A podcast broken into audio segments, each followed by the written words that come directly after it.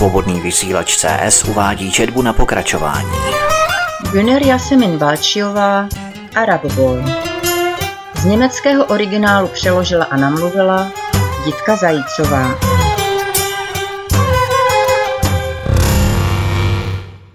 Nebe a peklo Rašíd znal jiné země jen z vyprávění Ábída a jeho kumpánů, kteří si rádi zaletěli se svými nejplnějšími prostitutkami na Ibizu a Malorku.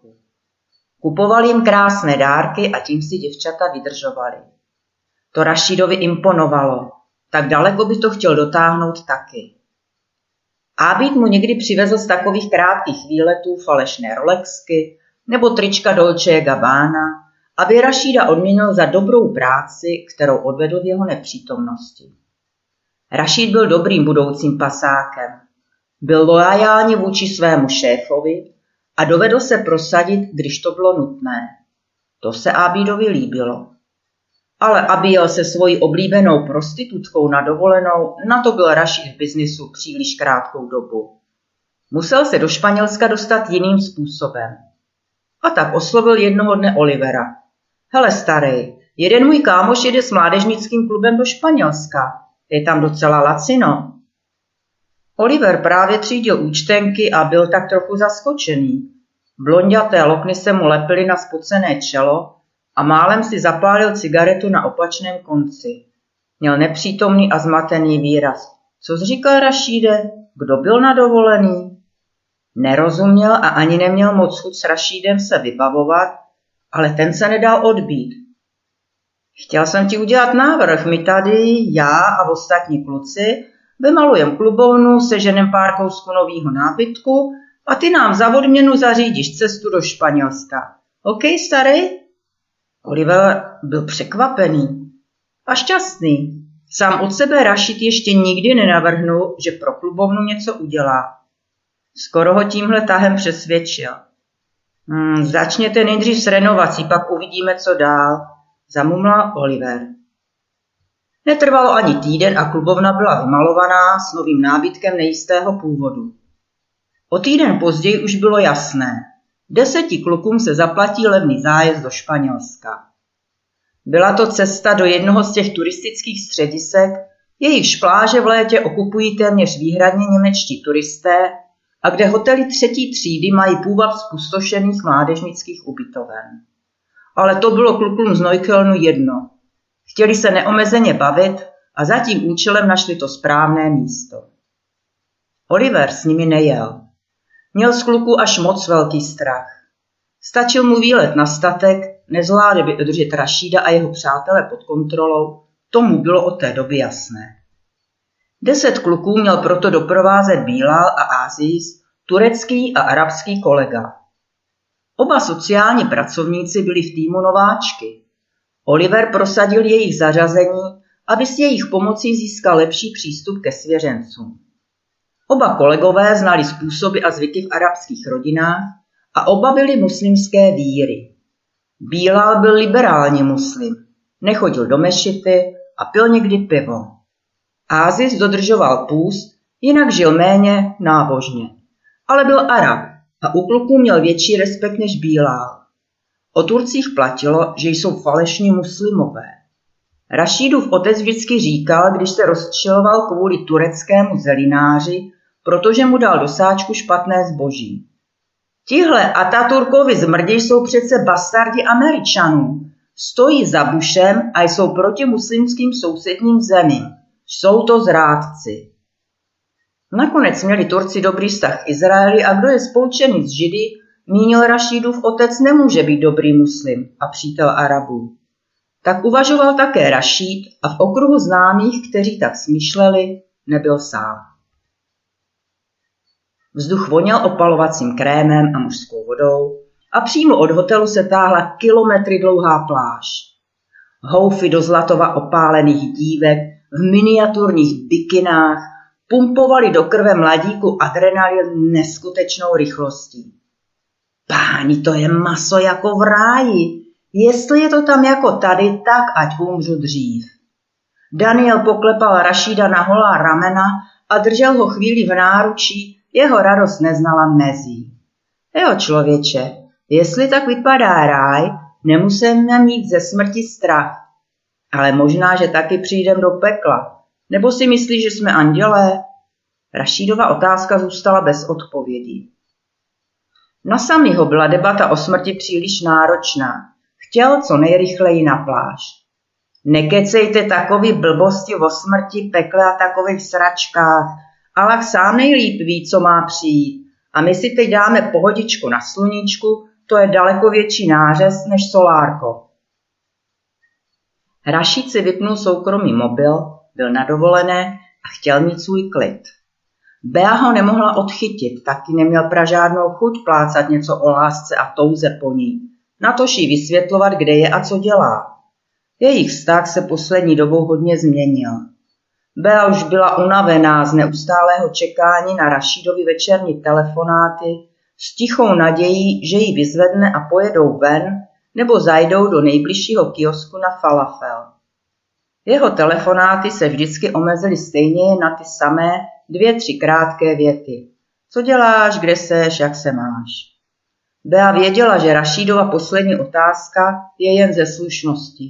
Pouhá fráze, bez jakéhokoliv významu. Kdyby mu chtěla vyprávět, jak se cítí osamělá, jak je nešťastná, narazila by na jeho nezájem. Halo, Rašíde, jsem doma, dívám se právě na televizi. Nudím se a ráda bych něco podnikla. Než mohla pokračovat, přerušil ji. Ano, moje zlatíčko, uvidíme, když to stihnu, stavím se později, vozvu se ti, tak ahoj. Přišel jen tehdy, když se s ní chtěl vyspat. To pak stál před dveřmi s vášnivou jiskrou v očích, popadl byl beze slova za ruku a zatáhl ji do jejího pokoje. Bylo mu jedno, jestli se jí chtělo nebo ne. Byla jeho holka a tak bylo její povinností být neustále připravená. I když seděla matka Bej ve vedlejším pokoji, Rašídovi to nevadilo. Helga a děti si už na takové návštěvy zvykly a mlčeli, trapně dotčeny stavem, o kterém nikdo nevěděl, jestli je správný nebo ne.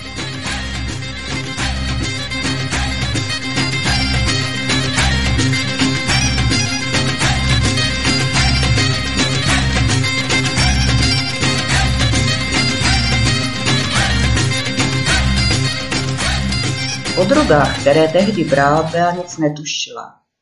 Jenom si uvědomovala, že jsou Rašídovi návštěvy stále zácnější. A každým dnem, který s ním prožila, její zoufalství z jejich vztahu rostlo. Nevěštilo to nic dobrého a to jí nahánělo strach. Kdybys mě podvedla, říkal Rašid často, nechci o tom mluvit, ale přesto ti to řeknu, pak bych tě zabil. To jí taky řekl posledně u McDonalda, když si všimnul, že se na ní usmál mladík za pultem.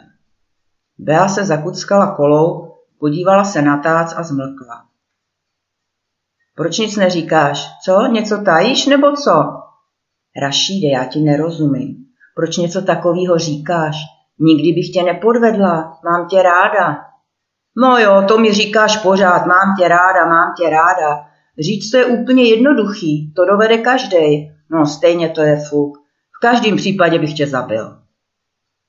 Pak Rašid zavezl do Beu, byl to jeden z mála večerů, kdy poté, co se s ní vyspal, pozval na jídlo do kévsku.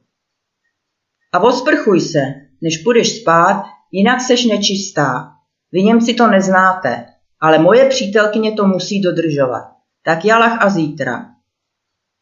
Ještě počkal, až zmizí ve vchodových dveřích Šlápl na plyn a odjel někam do temné noci. Dávno zapomněl na Ábídovu nabídku udělat si řidičák. Neměl chuť čekat, až mu bude osmnáct. Těch pár měsíců pomyslel si, to už nějak vydrží.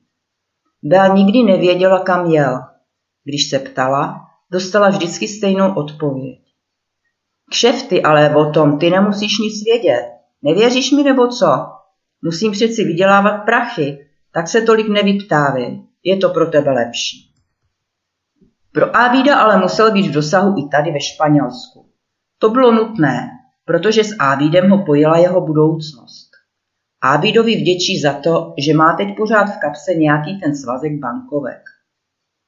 Kluci kráčeli ve trojici širokým krokem a s napnutými svaly podél pláže, Dobře se na dovolenou připravili. Poslední tři dny strávili solárku a nakradli si nejhezčí sluneční brýle od světových designérů. Na jejich bermudách svítila velká písmena Dolce, Gabbana a Gucci, chtěli být nápadní za každou cenu. Jen Rašít pocítil určitou únavu, když se sami s Danielem začali honit a házet po sobě pískem. Teď by byl nejraději sám. Konečně byl někde úplně jinde, kde ho nikdo nezná a kde nemusí být Rašídem, jakým je doma. Neustále hašteřivý, neustále velká huba. Hele, nemůžete být chvilku normální a držet hubu? Děláte hrozný nervy. Zařval na oba v okamžiku, kdy jedné staré dámě převrhli slunečník a ohromně se bavili tím, jak jim pro ně nesrozumitelnou řečí nadávala. Rašid by jí rád pomohl a deštník znovu postavil, ale to nešlo. Ostatní by se mu smáli. Jeho imič by utrpěla. Pojďte do vody, už mě to nebaví na tom horkém písku. Mám úplně spálený nohy do prdele. Volal na kluky a ti se hned vrhli do vody. Moře bylo divoké, tisíce malých oblázků připomínaly Rašídovi malé živé bytosti, které mizely s každou novou vlnou pod pěnou, nakrátko se vynořily, zazářily na slunci, aby s další vlnou opět zmizely. Chladná voda omývala jeho chodidla. Chvíli jen tak stál, koukal na své nohy, jak se pomalu boří do měkkého písku. Cítil mezi prsty malé kamínky a řasy. Slunce mu svítilo do černých vlasů a kůže ho po teplými paprsky svědila. Ještě nikdy moře neviděl, jedině ve filmu. Tady to bylo úplně jiné než v městském bazénu, kde to páchlo pod tubku z grilovaných párků a chlorem a lidi byli namačkáni jeden na druhém. Prožil mnoho letních dnů v takových bazénech. Společně s rodiči a sourozenci, napakovaní jídlem a termoskami, šli pěšky až k bazénu skoro hodinu, aby ušetřili za jízdenky. A tam ve stínu stromů strávili celý den. Jeho matka vždycky sedávala v šatech na žnoucím slunci a celou dobu trávila přípravou falafelu krájením ovoce na malé kousky nebo chlazením nápojů ve fontáně, zatímco on a jeho sourozenci dováděli ve vodě. Otec chodíval mezi ostatní arabské muže hrát karty. Na tuto hezkou dobu Rašid rád vzpomínal. Když se ale rozhlédl tady po pláži, když viděl kolem sebe tolik lidí, starší dámy v zářivých plavkách, pány se slaměnými klobouky na hlavě a mládež, která se opalovala na slunci nebo se vesele bavila, pak ho napadlo, že by se jeho rodina vůbec nezapadla. Chyběla mu a zároveň byl rád, že tu není. Připadal by si trapně.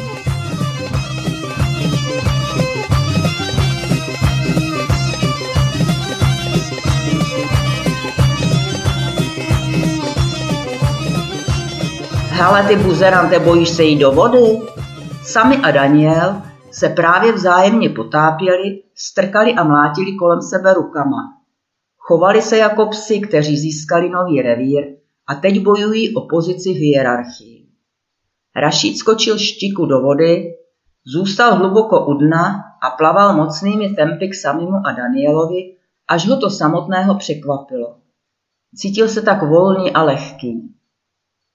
Se slunečním úpalem a kručením v žaludku se vraceli po několika hodinách do hotelu. V hotelové lobby zapískali na Ázíze a Bilála, nikdo z kluků neuměl anglicky a hotelový personál zase německy. V takové situaci si Rašid a jeho kumpáni nedovedli poradit a tak byli ještě hlučnější než jindy.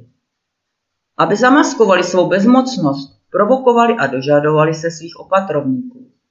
Podstatě měli v kapse sami dost peněz, aby si koupili nějaké jídlo. Ale oni chtěli, aby se o ně Ázis a Bílal starali. Byla to jejich povinnost. Bílal se běhl ze schodů, omluvil se u hotelového personálu, který byl od příjezdu kluků očividně na nervy, ty tři kumpány pokáral, že byli tak hluční a nakonec jim dal peníze na oběd. Protože Rašíd prosadil u svých přátel bojkot snídaní z důvodu vepřového masa v bufetu, odehrávalo se každé jídlo u McDonalda. Ázis a Bílal to platili ze společné kasy, nechtěli mít s kluky žádné problémy. Všechno to fungovalo až do onoho dne, kdy se v hotelu objevila španělská policie a odvedla Azíze a Bilála na stanici. Tu noc kluci kompletně spustošili Garden Bar. Daniel měl zlomený nos a Rašíd si roztrhl ruku při pokusu strefit vyhazovače rozbitou lahví od piva. Ze začátku probíhal večer celkem poklidně, pilo se a tancovalo, až se objevila skupina angličanů a v tom okamžiku vyvstala otázka, kdo z koho. Špatný pohled, malé šťouknutí a divoká nojkonská smečka vyrazila. Byl to boj bez ohledu na ztráty. Španělská policie se dohodla s Ázízem a Bilálem na několika stech eurokauce a sepsala výši poškozených předmětů. Až pak si mohli oba pečovatelé svoje chráněnce odvést. A bylo podovolené. Následující den se mládenci schromáždili na krizové schůzi v Rašídově pokoji. Svolali je Bilal a Aziz. Bylo jasné, že se bude konat v Rašídově pokoji. Když na to přišli, byl Rašid alfa samec. Bilal byl unavený, celou noc vyjednával se španělskými policisty, aby dostal kluky z celý ven. Dohodli se s Azízem, že si s nimi naposledy na rovinu pohovoří, aby mohli druhý den odjet a mít si těžké dny na pobřeží Costa Brava jednou proždy za sebou.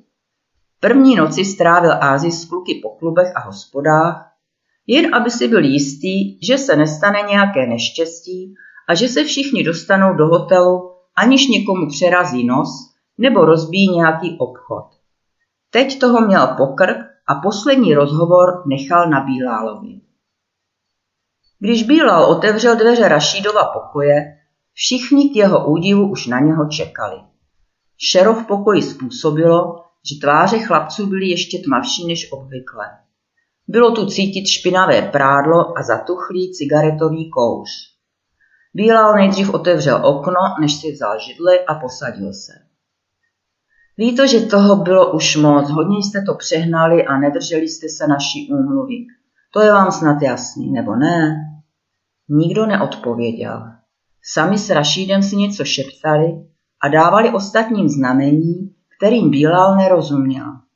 Taky si nevšiml toho, jak se za něho postavil sami a velký tlustý Alí.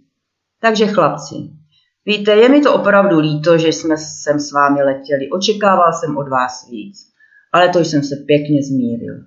Ázis už taky nemá chuť něco s vámi podnikat, dovolená skončila.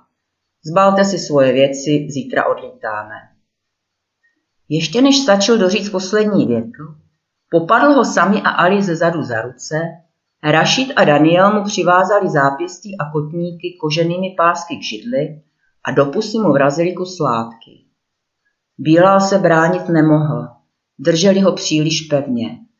Jeho jindy tak pečlivě dozadu zčesané vlasy mu spadly během chvilky do čela a odkryli kruhovitou pleš. Rašíd se k němu s pošklepkem blížil a řekl, tak ty malej turecký čuráku, teď tě tu máme. Máš strach, co? Tak si hned naser do gatí. Pak změnil tón a opakoval s pohrdáním v hlase Bílálova slova, přitom dělal rukou vášnivě významný pohyb a zadkem jezdil před Bílálem nahoru a dolů. Takže chlapci, víte, je mi to opravdu líto, že jsme sem s vámi letěli. Pak se najednou před Bílálem zarazil, vzal z popelníku hořící cigaretu a zasyčel mu do tváře. Hele, chudáku, ty idiote, ty budeš litovat, že tě tvoje matka porodila, ty zmrde. Co si myslíš, že seš? Cigareta propálila Bilálovi na stehnu džínci a ten skučel bolestí.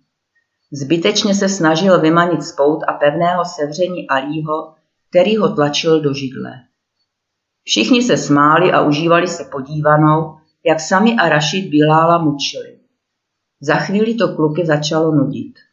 Po půl hodině Rašid konečně rozvázal Bilálovi pouta a nechal pečovatele odejít. Ten měl popáleniny na těle, prasklý rec a byl v ohromném šoku, z kterého se nemohl ještě dlouho vzpamatovat. Takhle ho ještě nikdy nikdo neponížil. Bílal byl zlomený muž. Svobodný vysílač CS uváděl četbu na pokračování. Güner Jasemin Balčiová Arab Boy. Z německého originálu přeložila a namluvila Jitka Zajícová.